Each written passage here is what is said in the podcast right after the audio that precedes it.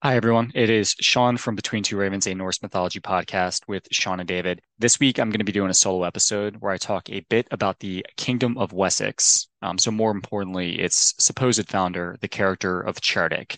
By the way, I do know that the pronunciation of Cerdic may be wrong, so I do apologize in advance. I have heard people say it's uh, Kurdic or Cerdic. One thing that I am confident about is that I am probably wrong. Um, so feel free to yell at me on social media, but I just have always gone with the name Cerdic. Um, so I find this character very fascinating for a couple reasons. One, his supposed descendancy from the Norse god Odin, which is something consistent with, with all of the early Anglo-Saxon kings.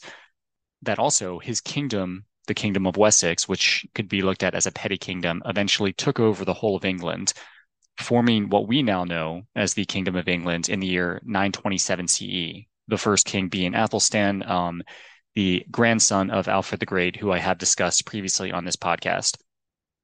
As the head of monarchies are passed down genetically through the ages, the current king of England, who is Charles III, can trace his lineage all the way down to this first king of England, Athelstan. And thus, the character of Cerdic, and supposedly, according to the few old sources, including the Anglo Saxon Chronicle, as I mentioned, Odin, so, real quick, I am going to talk a bit about the history of the Kingdom of England. Note, um, and this is more so a disclaimer, as an American who has only been to England twice in his life, I understand that this quote history lesson is probably going to be the equivalent of what a six year old would actually learn who grew up in England. So I will not be doing this country's history justice. So once the Kingdom of England started with Athelstan in the 920s, the House of Wessex controlled the kingdom up through the year 1066 when William the Conqueror invaded and took the throne from Normandy. He was actually the Duke of Normandy at that time. So I did want to make a quick note on how a house may change w- within the same kingdom. One, as we saw with William the Conqueror, by conquering it. With William the Conqueror, note that he was kin to the monarchy or the family of Wessex. He just happened to be from the House of Normandy. Um, but anyway, he had that claim to the title where he was able to take the throne and it was actually sanctioned by the Pope. Another time where a house could change within the same kingdom is when a queen dies. So the reason why this is, is that the house typically passes through the male line.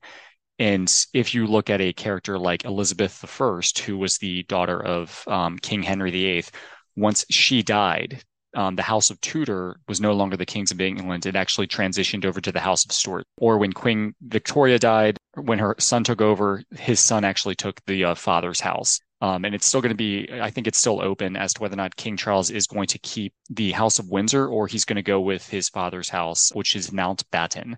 Um, so, really quick, if you look at the houses that have been the head of state for the Kingdom of England. We mentioned the House of Wessex. The Normans took over in 1066. The Plantagenets had the throne and in starting in 1154. Then it was the House of Lancaster in 1399, the House of York in 1461, the House of Tudor in 1485, the Stuarts, as I mentioned, in 1603, the House of Hanover in 1714, um, and then the House of Saxe Coburg, Gotha, or the Windsors from 901 until today. And again, I believe that Charles is going to be keeping his mother's house um, for the first time just because that was something that she ultimately wanted. So, real quick with the Kingdom of England, which, as I mentioned, was established in 1927, they unified with Wales in 1536.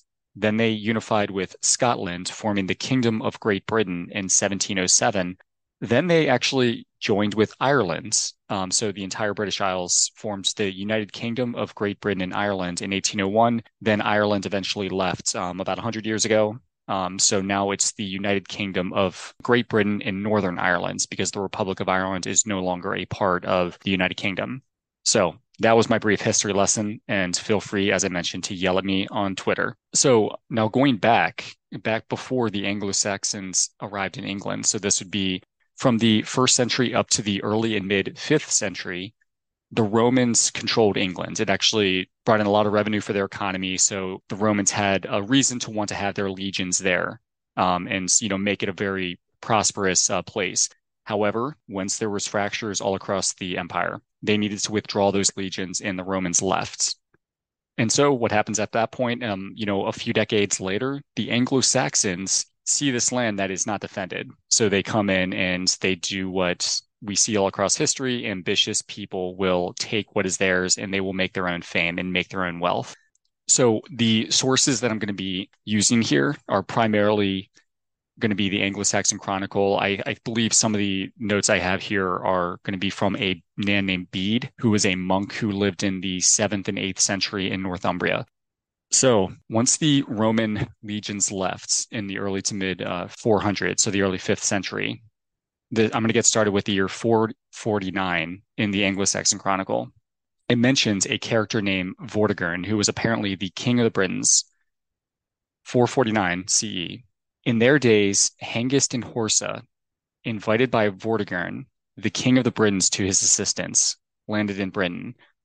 First of all, to support the Britons, but afterwards they fought against them. At this point, the chronicle mentions that the characters of Hengist and Horsa noted the worthlessness of the Britons and the richest, the richness of the lands, which you can assume, as I mentioned, was ripe for the taking. As a result of this, and then them telling their kin, the Angles, the Saxons, and the Jutes decided to take said lands. The story here is that he asked Hengist and Horsa for help fighting uh, against the Picts. So he, he asked Hengist and Horsa to help out. However, they realized that they could invade instead with their brethren. Then the Anglo Saxon Chronicle says, From the Jutes are descended the men of Kent. From the Old Saxons came the people of Essex, Sussex, and Wessex. From Anglia came the East Angles, the Middle Angles, the Mercians, and all those north of the Humber, which would be Northumbria. Their leaders were Hengist and Horsa, son of Witta, son of Wecta, son of Woden. The Anglo Saxon version of the Norse god Odin. So Cerdic, obviously being a pagan, he was probably worshiping these Anglo-Saxon gods. The Anglo-Saxon gods are very similar to the Norse gods. Um, so in the Anglo-Saxon pantheon, you have Woden, who's the king of the gods, the god of wisdom, Odin. You have Tiw, which is spelled T-I-W. That's Tyr. Thunor is Thor. Um, Frigg is Frigg. And then um, they also have a god named Yngvi or Ing, who they say, he think may have some uh, connections to the god Freyr. Bede also mentions that there's an Anglo-Saxon goddess named Eostora. Just a real quick note on the Anglo-Saxon Chronicle. It was sanctioned by King Alfred the Great in the late 800s. Note as he was the king of the kingdom of Wessex and he reformed education, which a large part of it is in writing, he wanted to tell the tale of his kingdom. So a bit of what is conveyed is very Wessex focused, which you'll see here in a second. So let's talk about Cerdic. Cerdic first shows up in the Anglo-Saxon Chronicle in the year 495. This year came two leaders into Britain, Cerdic and Cynric, his son, with five ships at a place called Cerdic's Ore, and they fought with the Welsh the same day. Then he died, as we find out much later in the year of 534 CE, and his son Cynric succeeded to the government and held it for 26 winters. Then he died. After Cynric, it was his son Ceawlin for 17 years, then it was Ceol, who was a kin of Cerdic, Ceolwulf, who is Ceol's brother, Cynegils, um, who is Ceol's son. He was the first West Saxon king to be baptized. Ceanwal, son of Cynegils. Seth-Berta, and I probably pronounced that wrong, was actually Ceanwal's queen. So you actually have a queen of Wessex for one year. Exwine for two years, Kentwine for nine years, Ceodwal for three years, Ina for 37 years, Ethelherd for 16 years, Cuthred for 16 years, Sigibrit for one year, Cynewulf for 31 years, Beatric for 16 years, Egbert for 37 years, Ethelwulf for 18 years. Ethelwulf is then king for 18 years. Um, also from the show Vikings, he's Egbert's son. Then a bunch of Ethelwulf's sons take the throne in succession. So you have Ethelbald for five years, Ethelbert for five years, Ethelred for five years, and then Alfred, his last son, ultimately rules for 28 years. And he, um, as I mentioned in my episode on Viking Age England, he fought back against the Vikings and, um, you know, was able to start or to plant the seeds of what would become uh, Wessex domination over the over the country. So for 24 years after um, Alfred died, it was his son Edward who shows up on the show The Last Kingdom. Edward's son Athelstan became the king of England, um, and he ruled for 14 years. His brother Edmund took over, ruled the Kingdom of England for six years. His brother Eadred took it over for nine years. Edwy, who is the son of Edmund, um, took it over for three years, and then Edgar was the king for 16 years. Edward the Martyr reigns after that. So that's a long list of kings that the Anglo-Saxon Chronicle decided to give for the year 495. The next uh, year that Cerdic shows up is going to be 508 CE. And it says, This year Cerdic in Cynric slew a British king whose name was Natanleod, and 5,000 men with him. In 519, this year Cerdic and Cynric undertook the government of the West Saxons. The same year, they fought with the Britons at a place now called Charford. From that day have reigned the children of the West Saxons kings. So the kingdom of Wessex here, per the Anglo-Saxon Chronicle, was created in 519 CE. In 527, this year Cerdic and Cynric fought with the Britons in a place that is now called Cerdicsley. This year, Cerdic and Cynric took the Isle of Wight and slew many men in Carisbrooke. Then in the year 534, this year died Cerdic, the first king of the West Saxons. Cynric, his son, succeeded to the government and reigned afterwards 26 winters. And they gave to their two nephews, Stuf and Wihtgar, the whole of the Isle of Wight.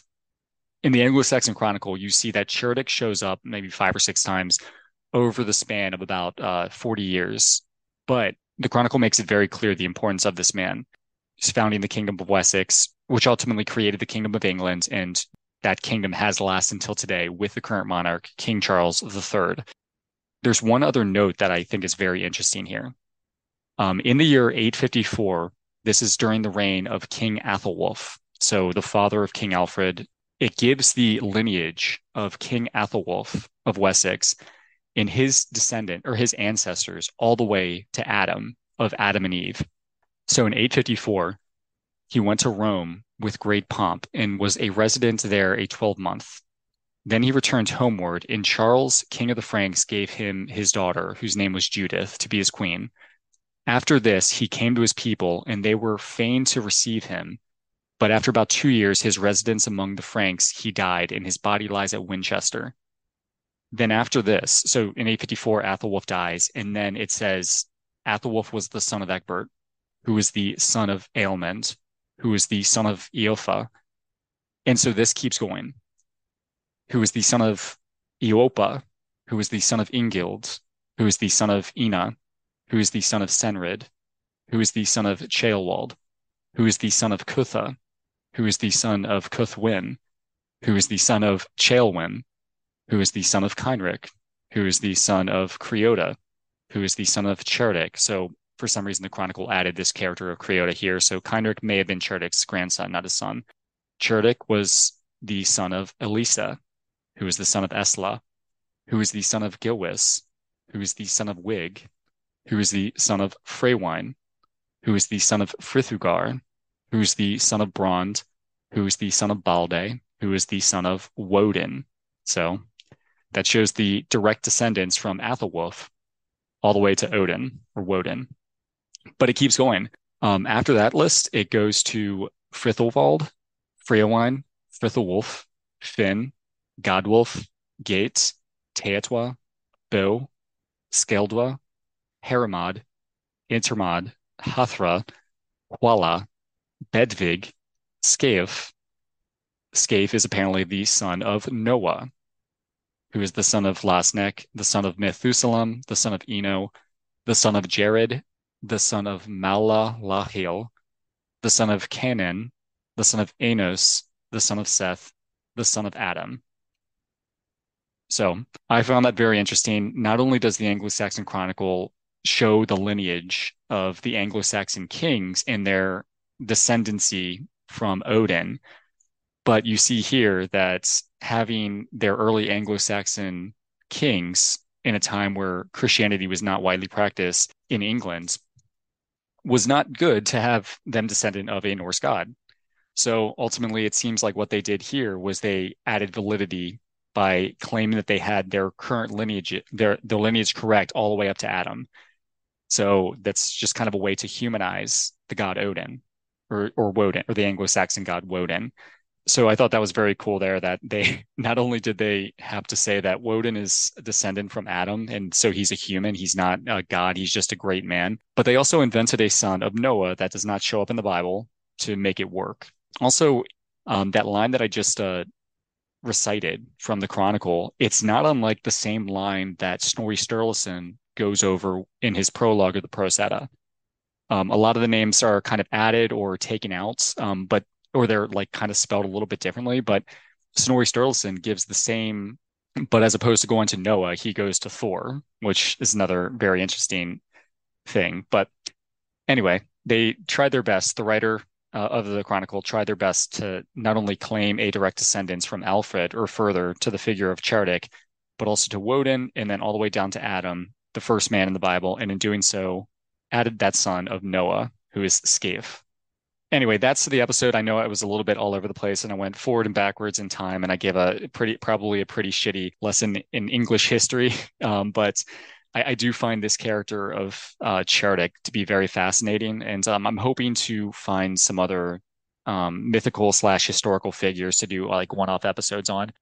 But anyway, I hope you found this uh, this fascinating. Um, if you have any questions on this stuff, feel free to reach out to us on social media. And uh, thank you again in advance for listening.